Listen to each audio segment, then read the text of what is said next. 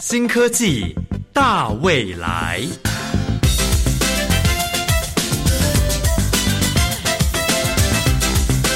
科技的进步让你看得见未来，深入浅出的介绍让你听得懂科技。欢迎收听由谢若楠制作、吴一佳主持的《新科技大未来》。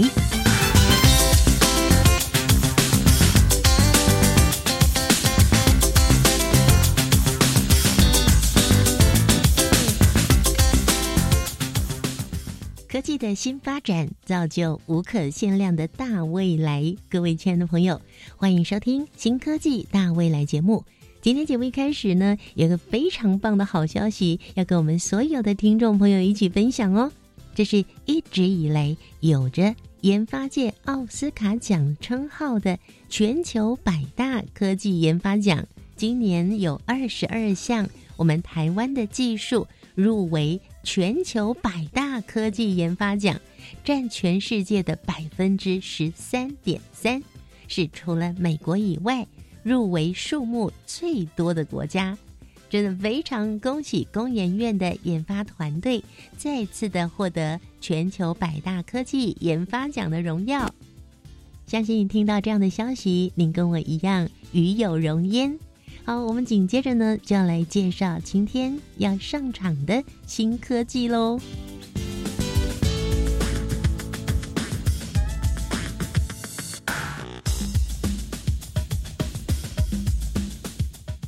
节能减碳爱地球已经不再是一句口号了。不论是个人、家庭、社区，或是公司行号，以及各大工商业的大楼跟厂房，尤其是在空调这个部分是非常耗费能量的。而有效的节能减碳，才能够救地球。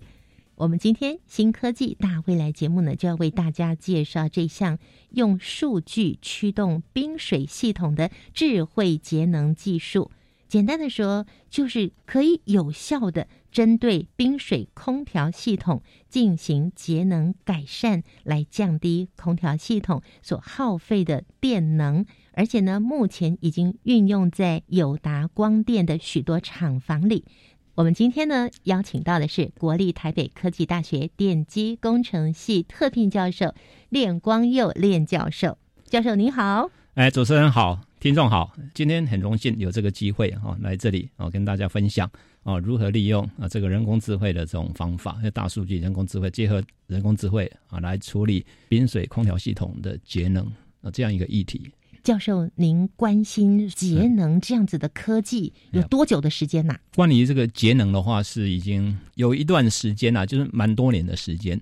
但是我们踏入这个冰水空调系统，用我们这个崭新的一个方法来解决这个问题哦，这个是最近几年哦才踏入这个领域的，所以它是一个新的技术喽。哎，是。那我们先来为听众朋友介绍这项数据驱动的冰水系统智慧节能技术。这个冰水空调系统啊，其实是很普遍的存在哦。我们一般的大楼都都看得到嘛，那上面就有一些那个冷却水塔，那些都是哈。那在工厂里面也是哈。其实台湾的话，是以这个啊半导体，大家都知道哈，半导体产业还有一些精密制造技术啊，闻名于全球了。这一些那个精密制造产业的话啊，那生产线哦，你必须要很好的控制它的温度、湿度啊，才有办法。有一个高良率的一个产品，那如何来在这样子一个要求底下，就是在不改变啊它的温湿度的这个条件底下，我们可以调整拼水主机的的一些参数，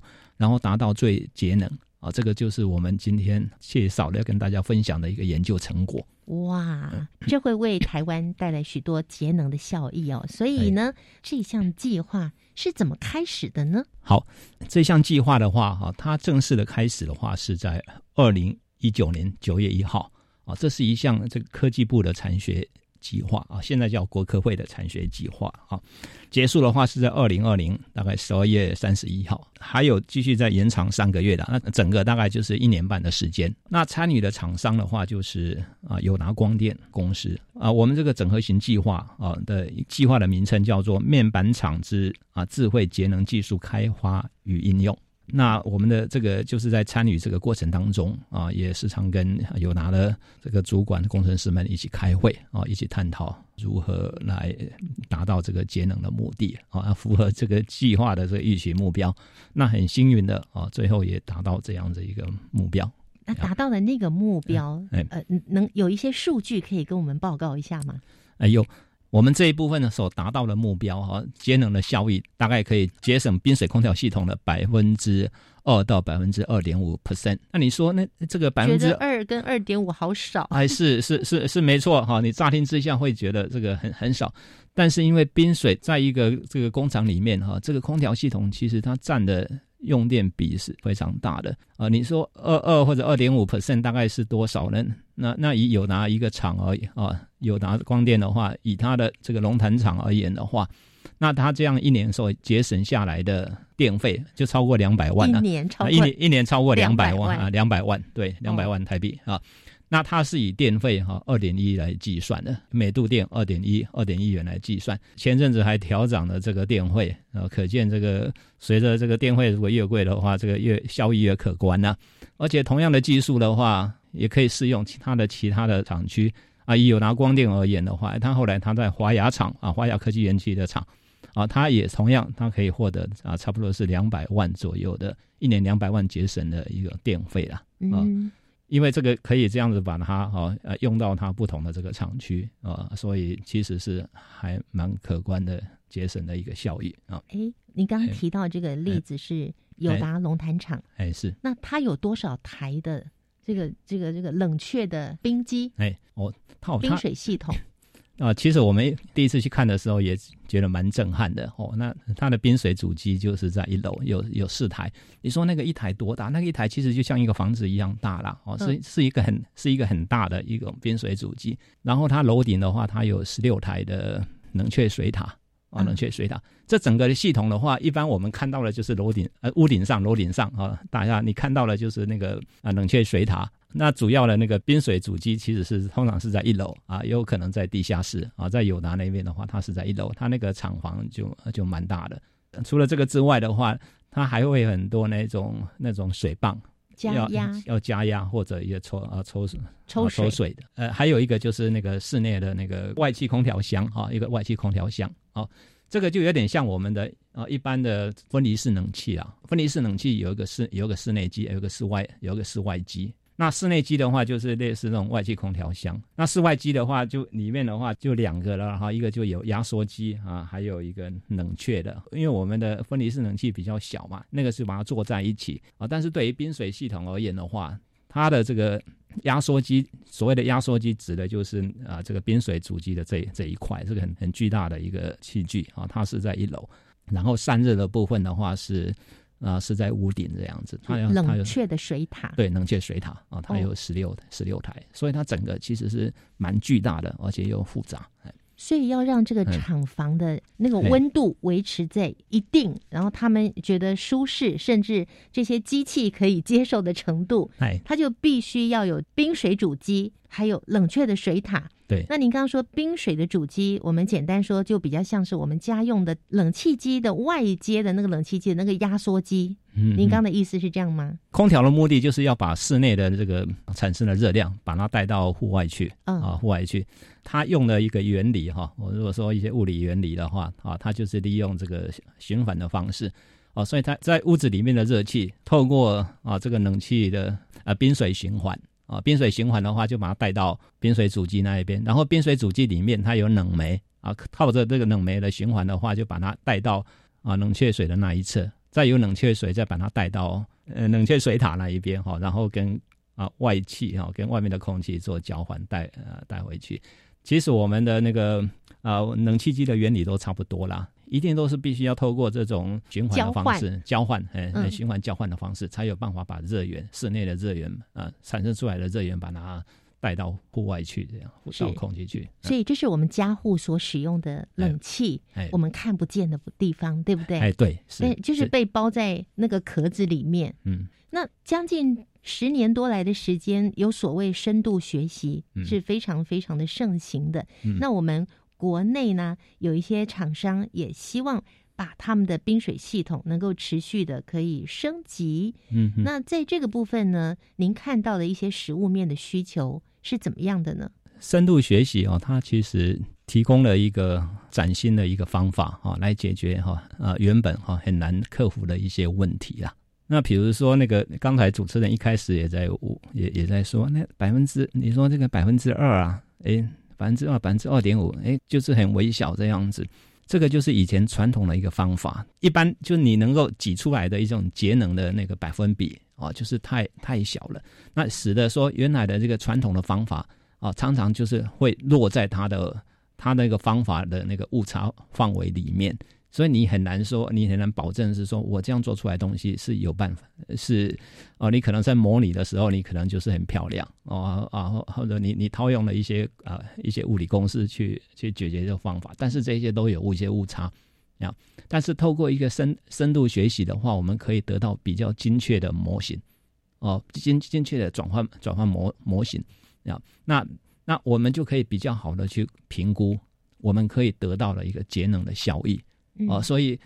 像所以像我们实际，我刚才提到了那个实际的那个二二或者二二到二点五左右那个 percent 的那个节能效益，这个是实际的哈，实际去跑落地实验啊，有拿提供给工程师提供给我们的数据，那这个就跟我们啊，就跟我们啊，在我我我我们在那个尝试我们在那个电脑上面模拟出来的得到的这个结果的话，是是非常的相近。是。连友达光电都颁发感谢状给你们，真的很光荣哦。我觉得，呃，这个节能省电、减碳这件事情，真的是全球共同都在努力的。有人在这个地方可以投注心力，然后共同来研发，我们就真的非常非常的感谢。那那其实你刚提到这个，可以可以达到这样子的一个。虽然听起来是百分之二、百分之二点五不多，可是呢，累积起来，你刚刚说，哎，一年省下两百万的电费，对，一个一个厂区的，一个厂区就两百万的电费，那也是一个还蛮大的数据，很令人兴奋。嗯，那是怎么办到的呢？就是在技术层面上，你们运用的是什么样的一个技术呢？嗯，呀，我们说哈，我们有办法达到这样的一个效益的话，哈，那。也是有点这个供逢其盛了，就是说刚好这个深度学习哦，或者这个人工智慧嘛，大概最近十年开始兴起来。但是这些深度学习的呃这种方法的话，它其实它必须要深度的依赖，你必须有大量的数据、大量的 data。像这种友达哈，哎，我觉得是非常负责任、尽责的一个大企业啊，他们非常的重，他们本来就非常的重视啊这种节能的呃效益。在这个计划开始之前的前几年的话啊，他们就已经装饰了很多的感测器啊，很多了很多的感测器啊，比如说它可以量一些温度啊啊，量一些这个流流量啊，量一些啊这个耗电啊，在一些重重要的一个关键的一个节点里面，就设置了很多的这一些感测器，这些资料的话都有存档啊，都记录下来。啊，所以这个就我提供了我们所谓的很大量的一些数据，有了这些数据之后，哎，我们才可以利用深度学习的这种方法啊，来建立 model 啊，就就建立它的模型啊，然后来可以去用一些演算法去找得到最佳的一个参数。那你们又是怎么样找到这个参数的呢？我想一小段音乐过后呢，我们再请练教授介绍给大家喽。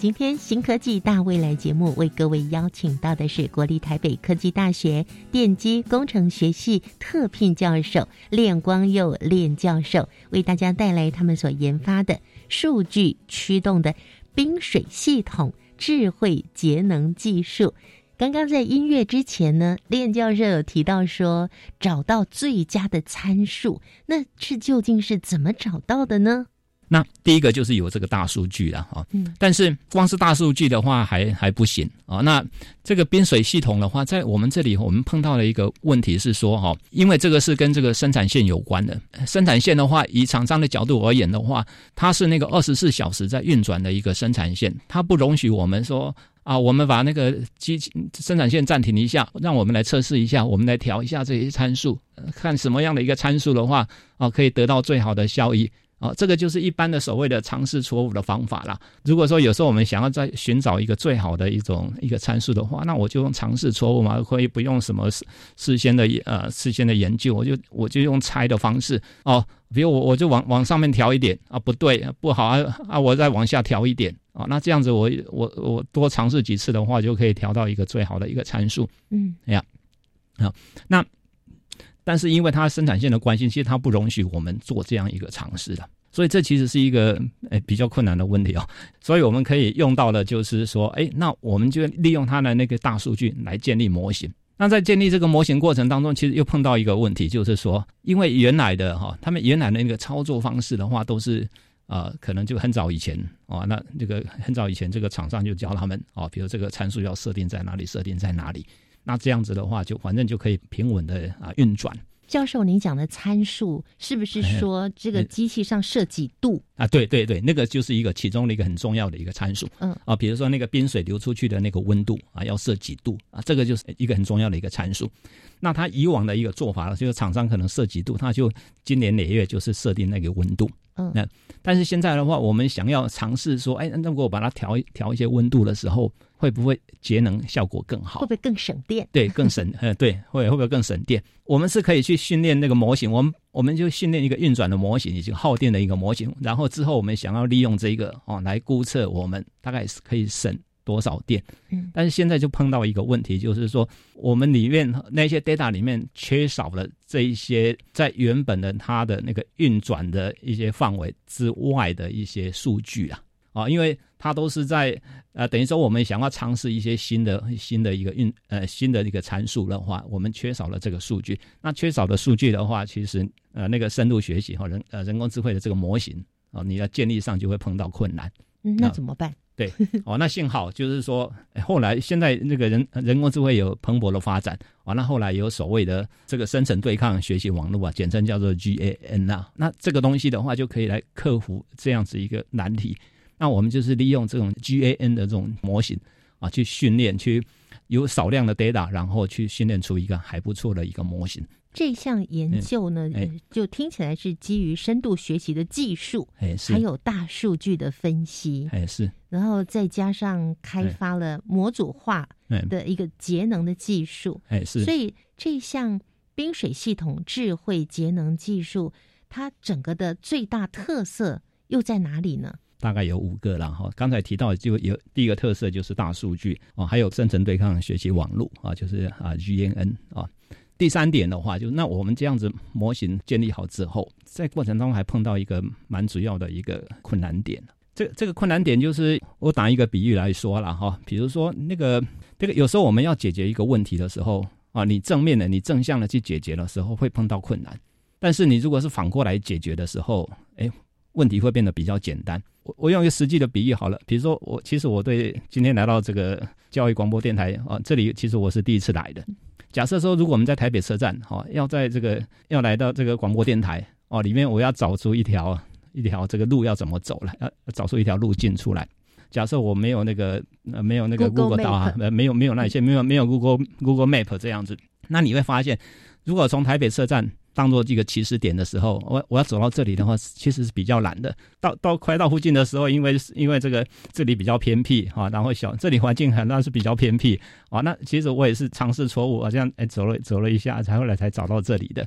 但是我们反过来想，如果从这里要走到台北车站的话，哎，那其实会变得比较容易啊。至少你就看着人家哈，比较多人怎怎么走啊，你你大概就跟着他们走，你就可以很容易的走到台北啊，台北车站比较那个热闹的地方。嗯，哦，我们碰到的问题也是，就是说，当我要尝试的要去建立那个模模型的时候，我发现哈，我这样正向的一个模型，其实建立起来的误差很大。但是如果我反过来，我反过来建立的话，哎，那它的它的模型就比较精确，嗯，哦，所以这个也是值得一提的。其中一个特色。对，其中一个特色嗯啊。那还有就是，当然所谓我们所谓的这个模组化了，哈，刚才主持人也提到这个模组化，模组化里面其实就是一种所谓的这个分治化的观念啊，就是分而自治的观念。当一个庞大的一个系统的话，我要来解决它。我可以把它分成几个次要的一个系统啊，然后来各个来解各个解击破来各个击破 啊，这个叫做这个有一个分楼自治嘛，就是嗯呃就是分治法的概念这样子。那最后一点就是说哈啊，我们还还那个提出了一个崭新的一个想法，就是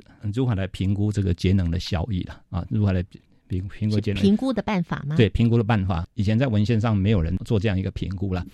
这个主要也就是因为有大有这些大数据的关系啦，我们有呃之前有存放大量的一个数据，这个牵扯到是说，厂商用了我们的啊这个方法之后，他怎么知道我省了多少电嘛？哦，嗯对不对啊？因为同样一个系统啊，你啊，人家昨天之前的话用了旧个系统，你你今天用了一个新的系统，但是今天的那个温度不一样啊，对对今天的对产产线的它对一些那个电能的需求也不一样，那如何来评估啊？我不能跟昨天评，我不能跟昨天比啊，那那那怎么比？以前是没有办法做这样一个比较的，但是现在有哈，因为我们有累积哈过往的很多的这个数据，那我们就去挑啊，我们就去就去往历史的资料去去寻找，寻找就是说跟它今天相似的，相类似，比如说我们这个是以五以五分钟为一比的话，那那我们就找到这五分钟里面哦，它的温度是多少，干球温度、湿球温度大概是多少，然后那个厂区需要的那个 loading 啊，哦，就是那个电热热，呃，就是热负荷大概是多少，需要你要供 cooling load 了啊。哦克林漏哎是什么？cooling cooling load 就是说，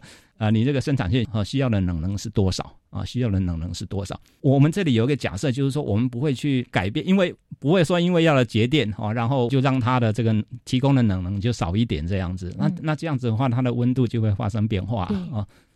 啊，如何最能够节能了？那你冷气不要开就最节能了 哦。所以我们在我们做这个研究的时候，就是说你不能改变那个啦。你原来啊，你原来要多么舒适哈，原来生产线要呃它温度要控制在哪里，就要控制在哪里。哦，这个是不能改变的。在这样一个情况底下，我们如何能够达到这个这个省能这样子？那那这个就是我们就从历史资料去找啊，找到相非常相近的一些资料，然后做比对。嗯啊，做比对啊，做很多笔的比对啊，那这样子得到了这个结果啊，就是说大概有这个二到二点五 percent 左右的节能这样，是，所以第五个就是新的一个评估办法。还是是对，也让我们听众朋友知道，这个任何的厂房哦哎，这高科技的厂房哎是没有办法突然把温度拉高，或者哎。是突然你冷气不运作的，那机器会出问题。哎产品主要产品会出问题对对，对。机器也会出问题，对对哎是。对。哎哎。那目前的这个节能的效果，刚刚您提到的哎。是百分之二到百分之二点五嘛？哎是，对，好，那您帮我们介绍的这项技术——数据驱动的冰水系统智慧节能技术，听起来真的很有智慧哦。嗯那它也是能够随着天气还有室内温度的变化来做一些调整的。嗯那可是这项技术有没有一些什么样的限制呢？诶，在我看来哦，就是限制的条件不多啦。呃，意思是说，这个其实可以那个大量的推广到一些冰水空调系统啦。你说如果要有一些限制，或者是要有一些条件的话，就是说，因为用到了很多的这个历史数据，有些大大数据的哈，所以对一些整个冰水空调系统一些关键点的一些这种温度啊、还有流量啊、啊耗电啊这一些的那个 sensor 就感测器啦，必须要要有这些资料，而且要要有这些资料的历史资料，这样子，就是说这些资料能够储存起来。因为我们的这整个的这个演算法或者整个这个人工智慧所建立的这个模型，就是在根据这个资料所产生的，产生出来的可以调控的这些像一些温度参数值的话，那你可以透过这种 PLC 控制的方式，然后自动的去调整它的温度，这样。一一般的那个大厂大概都有这一些资料啦。如果一些比较呃比较小众、比较传统的话，可能对于这些资料的一些收集是不是很完整，这可能是它比较大的呃限制。所以刚才练教授您提到研发过程碰到的那些困难，嗯，后来也都一一的突破了吗？哎，对对，那一些我们就是在整个的过程当中，后来都一一解决这样子。那练教授，您今天带来的这项技术，未来还可以朝什么样的领域继续发展呢？我们留到下个阶段介绍给听众朋友喽。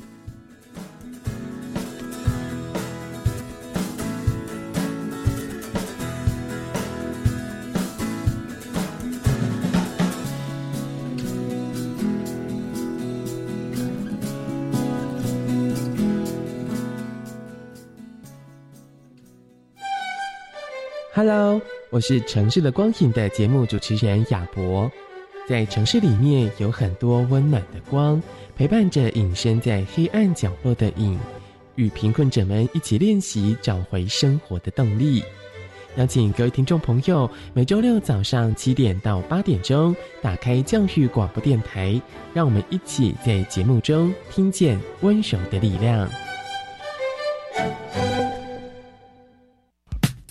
如果你不打开这盒巧克力，永远不知道它是什么滋味。只有亲自尝试才会知道，对不对？是的，我尝试教学访问的滋味，感觉视野变广，也很高兴让偏乡学校有创新的机会，可以说是互惠互利。哪里可以听到更多访问教师的经验呢？欢迎到教学访问教师计划脸书粉专参阅。赞！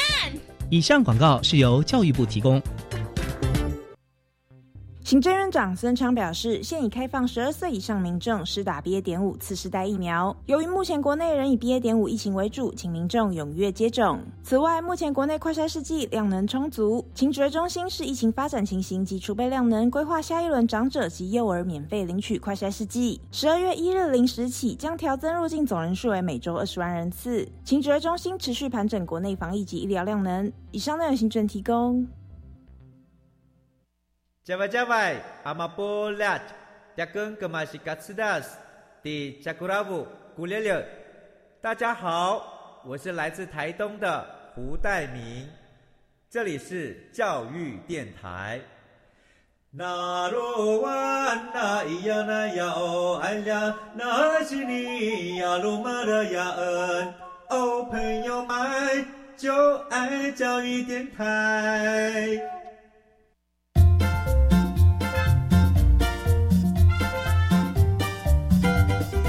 新科技大未来，每个星期三上午十一点零五分，与你在教育电台的频道上认识新科技，迎接大未来。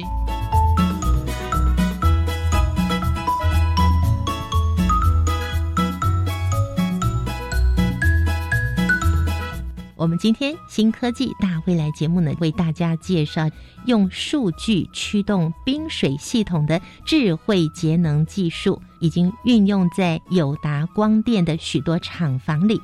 我们今天呢，邀请到的是国立台北科技大学电机工程系特聘教授练光佑练教授。那今天您为我们介绍所研发的这项技术，它还可以用在什么样的领域上呢？这个就是一般了哈，其实一些高楼大呃，要高楼大厦啦哈，还有一些厂房啊，其实啊，如果想要对一些节能哈进一步的改善，那我可以强调一点，就是说我们这个其实就靠着这种演算法啦，哦，就你不需要额外的一些硬体的支出啊，就可以达到这样的一个呃目的。您刚说不需要再购买更昂贵的一些设备，它就可以达到的，哎，是一台电脑就可以达到了吗？对，像我们在有拿那个案例的话，就他们本来就有一个中央控制系统嘛，啊，有一个控制的一个电脑这样子，也也我看起来好像也是 PC 之类的这样子，但是它本来就有，它本来就有一些监控的一个城市，可能还要再做了，就是说去修改它的监控城市这样子，哦，它监控城市本来没有这个功能了，啊，我们就是把我们这样所建构这个演算法，把它加到它的监控城市里面。这些设备啊，其实都附带的都有一些监控系统，这个可能它在当初在安装的时候就有了系统。你刚刚讲到是它可以运用的领域，哎是，只要是这个大的厂房都可以，室内哎。大的厂房哎是中型的厂房都可以，生产线的厂房都可以运用这样子。是是，其实空调系统耗电是占比是非常大的。以这种台湾而言哦，这个空调系统的耗电是占比非常大的。哎，如果可以推广的话，是蛮可观的。目前是在友达光电推动，哎，已经推动了几个厂了呢？就三个厂，龙潭科邦园区嘛，啊，还有华雅啊，华雅园区，还有南部还有一个厂这样。南科的高雄园区，哎是。那这三个厂，如果说以一个厂来说，可以一年节约两百万的电费，哎，那三个厂加起来，那不就超过六百万了吗？哎，是，也要看厂的大小，对不对？哎哎，对。不过我看两个厂就节能的效益是差不多的，哎，是差不多，是差不多，都差不多。哎啊，其实有一点要强调一下哈，像友达他们本来就很重视这个节能啊。他们公司本来就是对于这个不管生产线还是这种空调系统，本来就很重视它的那个节能的效益啊，所以他们其实内部已经做了一些节能的改善啦。可以可以这样打个比喻，就是说他们本来内部可能就有所谓的这个节能一点零版啊，然后节能二点零版这样子啊，可能哦，那我们再帮他升级到节能三点零版这样，嗯，哦，这个越往后其实节能越越困难了，那个困难度越高。练教授，您帮他升级 做的那个动作是什么？是商业机密吗？可以跟我们说吗？哎，那其实我刚才提到了，好碰到了一些困难或者我们解决的方法，其实我刚才也都没什么保留，都跟大家分享。那当然，如果说你真的去碰到那个实际的那个资料的话，因为很很庞大，这个还是有一些困难度的啦，还是有一些困难度。所以要先阅读友达他们原来收集的那么多那么多的资料，而且非常庞大的资料。哎，是是是，也也是用电脑 用电脑来跑，用 AI 人工吗？哦，对，我们当初参与的那个团。对，光是我的这个学生就有一个博班哈，还有五六个硕士班的哦，那全体在参与这个计划的执行这样子。嗯，哎，花了多少年的时间呢？啊，将近快快两年这样子啦，哎，快两年。啊，提计划的时候就开始在熟悉，计划结束的时候，其实他们有有时候碰到一些问题，还会找我们讨论这样子，是来继续帮他处理一些我以前没有考虑到的一些问题这样子。所以差不多两年了，两年两年的时间应该是有的，超过两年。你们也是无偿的来来进行这样子的一个协助吗？还是说友达光电它其实是有提供一些什么研究费啊什么的？这个计划哦，国科会的产学计划的话，友达光电它也要出一定比例的经费了啊，这一定比例。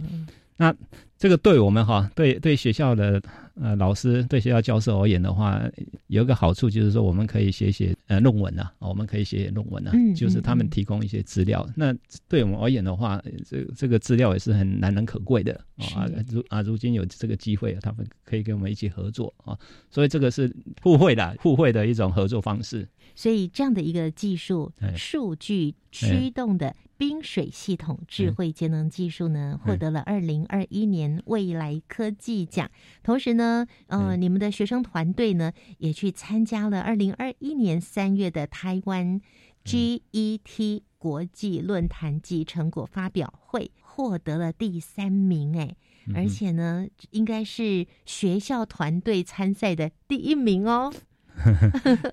因为前两名有一些那个比较专业的啊，那个研究单位，所以这项技术是被看见的。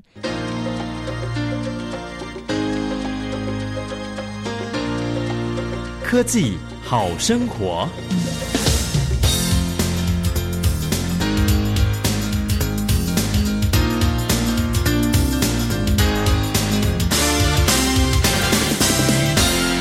用数据驱动冰水系统的智慧节能技术，这项技术未来的延伸跟发展的方向，您在节目最后是不是也可以跟我们分享一下呢？我们目前其实有有针对这个哈，做一个一个延伸的一个方向了哈。那呃，其实主持人一一开始也也有提到嘛，啊，现在就是这个节能啊哈，节能省电是非常重要的课题了哦。那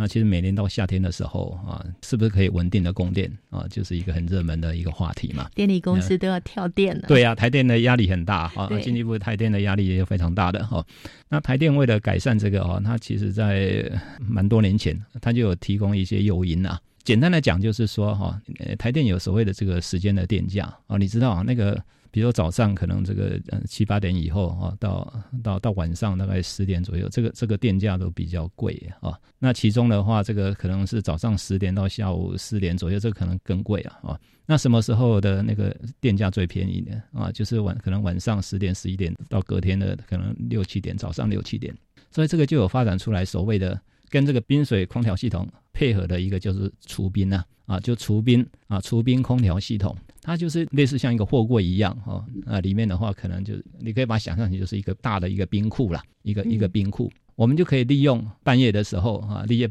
啊利用半夜的时候电价便宜的时候来制冰，哦，来做冰，真的做冰啊，哎，对对，真呃真的做冰，但是它有时候它它是不能吃的冰，哎，是是，呃呃，你可以用那那个那个那个来制冰啊，把它储存起来。啊，然后等到比如那个早上啊九点十点开始的时候，慢慢把那个冰啊把它释放出来。嗯，我们空调系统其实就是要提供那个冷能啦，我们简称叫冷能给那个厂给厂房嘛。那本来的话都是就是靠着这个冰水主机啊，冰冰水冰水主机，哎，对，冰水主机冷媒来热热交换这样子。那冰水主机的话就会耗就耗电啊，啊，它就用电的方法哈，就压缩机就是很耗电，要压缩，然后产生这个产生这个冰水啊，产生这个冰水，然后提供这个冷能。那现在如果有一个货柜的一个除冰槽的话，哦，那我就可以由那一边提供这个冰水嘛，啊，提供冰水，嗯，啊，那这样子的话，我就可以省掉那个冰水主机的耗电，这样，哦，哎，所以它利用电价比较便宜的时候，哎，是。去做冰块。哎，对对对，冰柜，对对对对对，就除冰啊，就除冰槽啊，除冰槽。然后第二天这些机器要继续运转，大家来工作的时候，他就要把这个哎把它融冰啊，融冰之后送过来，对，变成冰水啊，这样送送过去，送到冰水主机。哎，对对对，降低大大降低它的温度。冰水主机简单的讲，它就提供比较低的那个水嘛，哦，然后。啊，然后流流到那个那个厂房那一边嘛，啊，流到那个外说外机空调箱那一边嘛，去做交换。对对，把那个空就变温水就排出去了。啊，还是是。那现在的话，那个除冰槽的话，它可以提供这些冰水嘛，它可以提供冰水。那哦，那冰水那个冰水主机就可以休息啊，啊，或者说它出比较少力啊，啊，然后就两个搭配这样子。那请问那个水是循环的吗？还是说热水还是会流出去呢？哦哦，那个啊，对，都啊都是循环的啊，都都水嗯都是循环。那个整个其实它整个管路都是循环的。原本循环的时候，其实就是它要用电能来降温，哎哎，对不对？哎是。那现在是如果我们有提供冰水了，哎哎，它这个要用电能降温的这个部分就可以省了。对，就可以省了。哎，正确的说的话，它其实它它没有省能量啦，哦，它没有，它其实可能还多花了一点能量，因为你除冰再融冰的话，会啊会消耗一些电电能啦。但是它确实是可以省电啦，省电哦，因为白天的电比较贵哦哦，深夜的啊电价比较便宜，而且这个是差很多，有时候可能是差了三倍左右这样子，哎哦那个电价会差非常多，所以其实是可以可以省到省电了，省电。他是没有省到电，但他省到钱。哎，对对对对对，我哎对，因哎，其实你讲的更正确，就我应该是省到电费啦。哎，他是他对他没有省到电，他是他省到电费啦。嗯嗯嗯，对，没有错。呀，那你说那那这样道理对？那对台电有什么好处？台电也不是说它的电量不足哈，更正确的说，应该是说它在用电尖峰的时候会电量不足啦。嗯哦。那这样子就可以大大的使这个用电的尖峰啊，让让那个那个危机缩小。哎哎，对对，就哎，它可可以使那个台电有更多的这种所谓的备载容量了啊。那所以台电对它也是有好处了。是是，哎，那列教授像那个交换了以后变成哎。温温的、热热的水，哎，是那个可以再利用吗？哦，那个有啊，那个整个都是循都是循环的啊。哦，哎哎，我们这整个提到的这个整个都是一个循环的一个系统，这样子。哎，哇，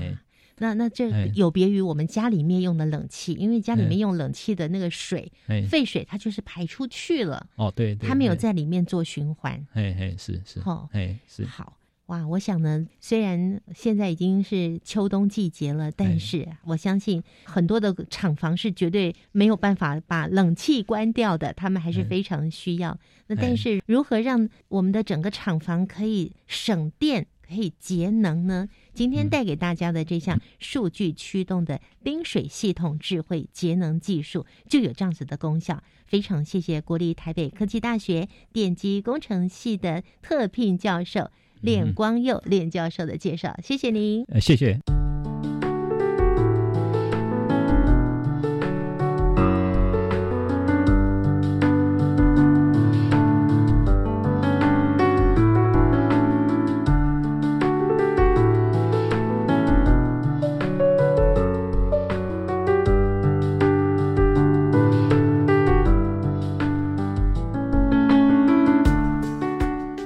关于今天练光佑教授为各位介绍的这项数据驱动的冰水系统智慧节能技术它在技术层面以及在观点上到底有什么样的突破呢？最后由小单元主持人刘佳怡专访另一位来宾为我们公布答案喽。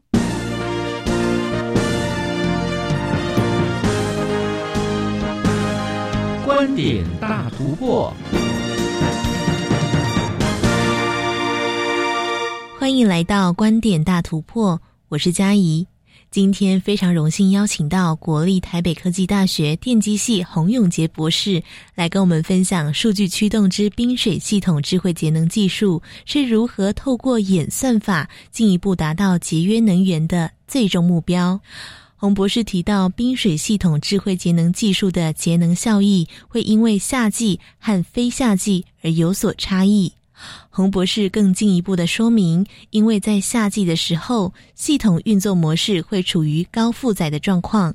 因此冰水系统能调整的参数将会变得有所限制。在非夏季的时候呢，我们这个技术啊，它的节能效益是比较好的。那为什么会有这样的情形呢？这是因为说，在夏季的时候，冰水系统它属于在高负载的状况下。那这时候你可调的那个参数呢，它其实就会受限。你在非夏季的时候，不一定是在冬天，有可能是二十几度的时候，那也是算在非夏季，它可能运作在百分之五十或七十五 percent。那夏季的时期可能就是在三十几度那种偏高温的时候，在那时候呢，其实很多的附属设备它基本上都已经运作在满载的那种状况。满载的话，你要要去调整它的一些控制参数，其实就是很受限。非夏季的时候，它的那些运作模式可能没有到满载，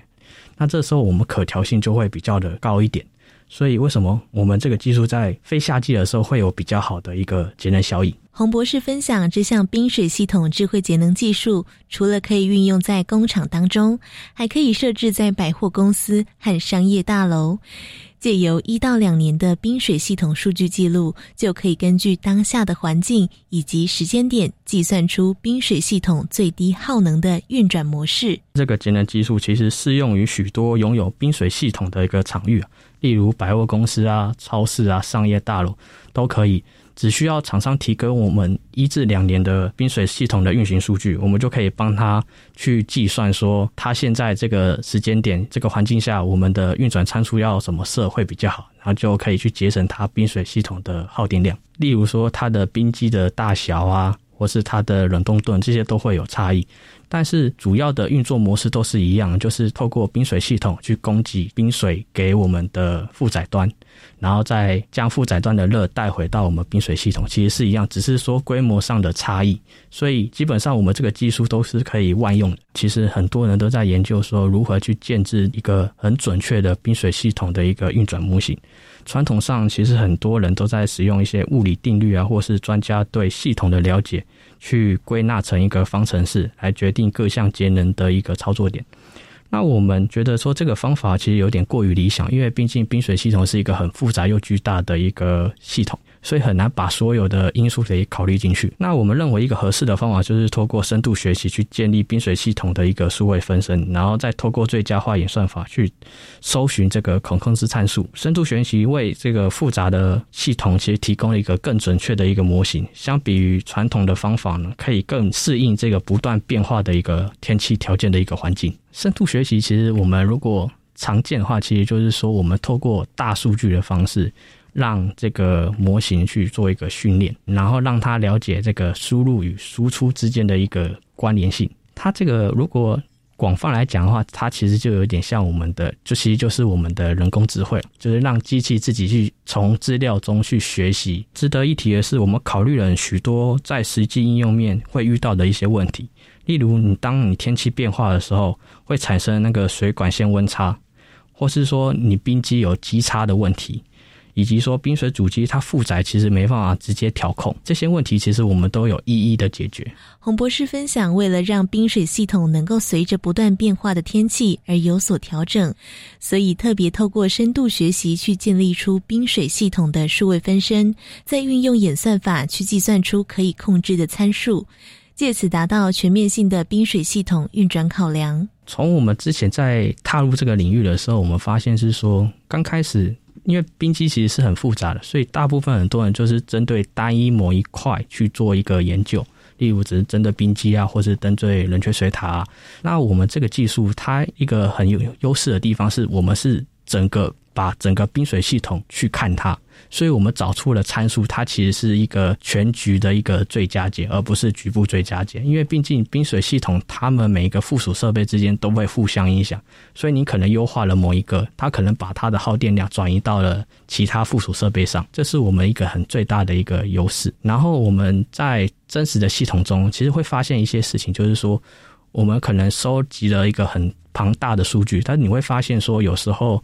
在应用在工厂上的时候，可能工程师会有一种保守的心态，所以它控制上，它可能范围调控上没有那么的多元化一点。那这时候你就会缺少一些某个区域间的一些数据。为了解决这个问题，我们其实还发明了一个叫用生成对抗网络一个这个技术去解决它，去呃查缺补漏。本研究采取了一种分式法的一个概念，将这个巨大且复杂的冰水系统分成一个若干个目标优化的问题。我们总共能开发了两种新颖的深度学习神经网络，以及四种的节能技术。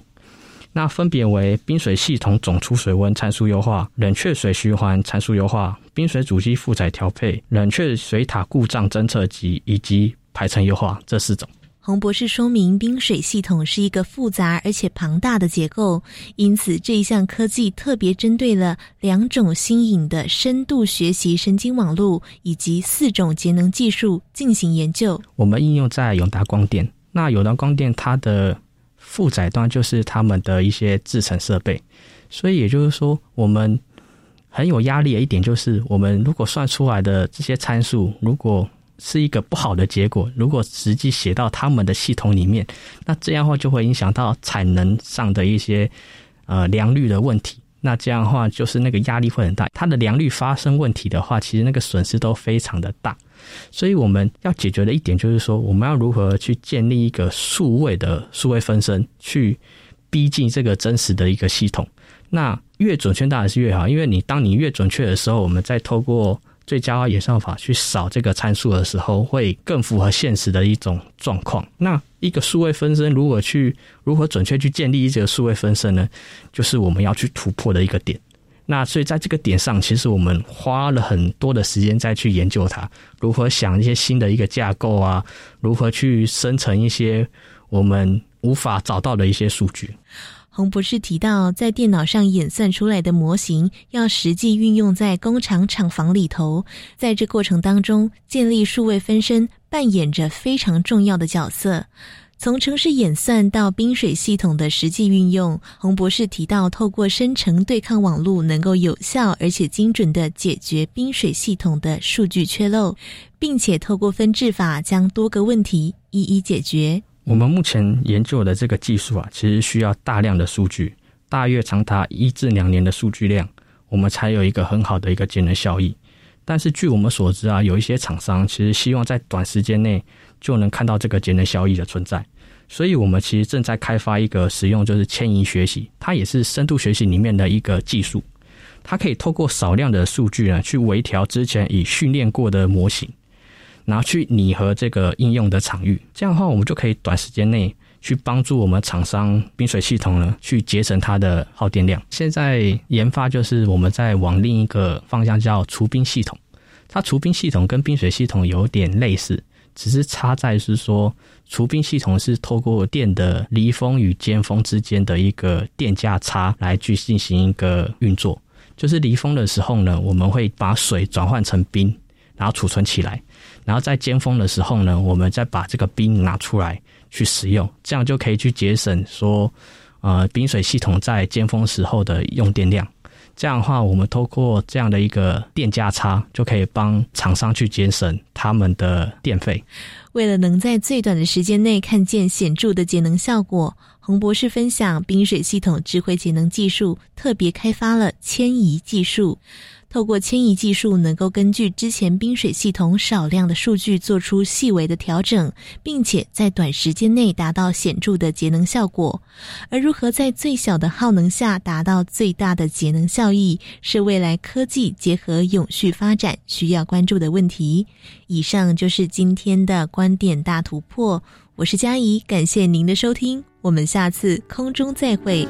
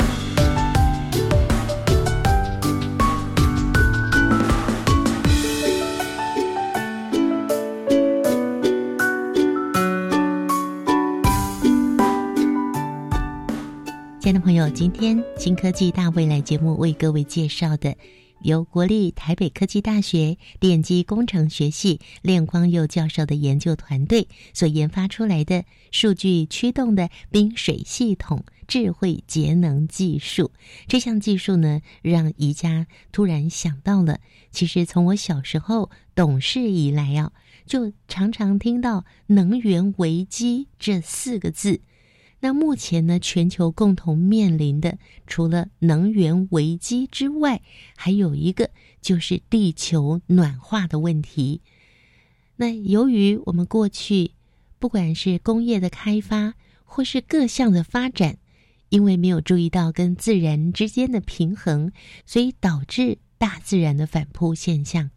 在世界各国的极端气候已经扰乱了我们整个的生活生态秩序。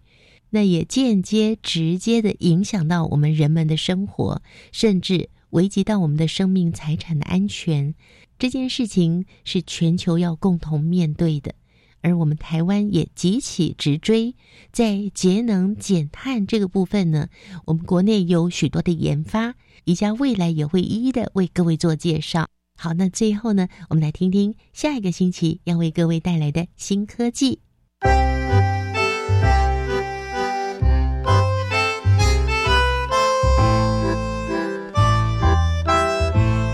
可以把波长呢从绿光变成黄光，当然也就可以把波长呢从一零六四的近红外拉到更长的波长。不同的镭射波长在做新的开发的过程里面，它就是一个很好的光源。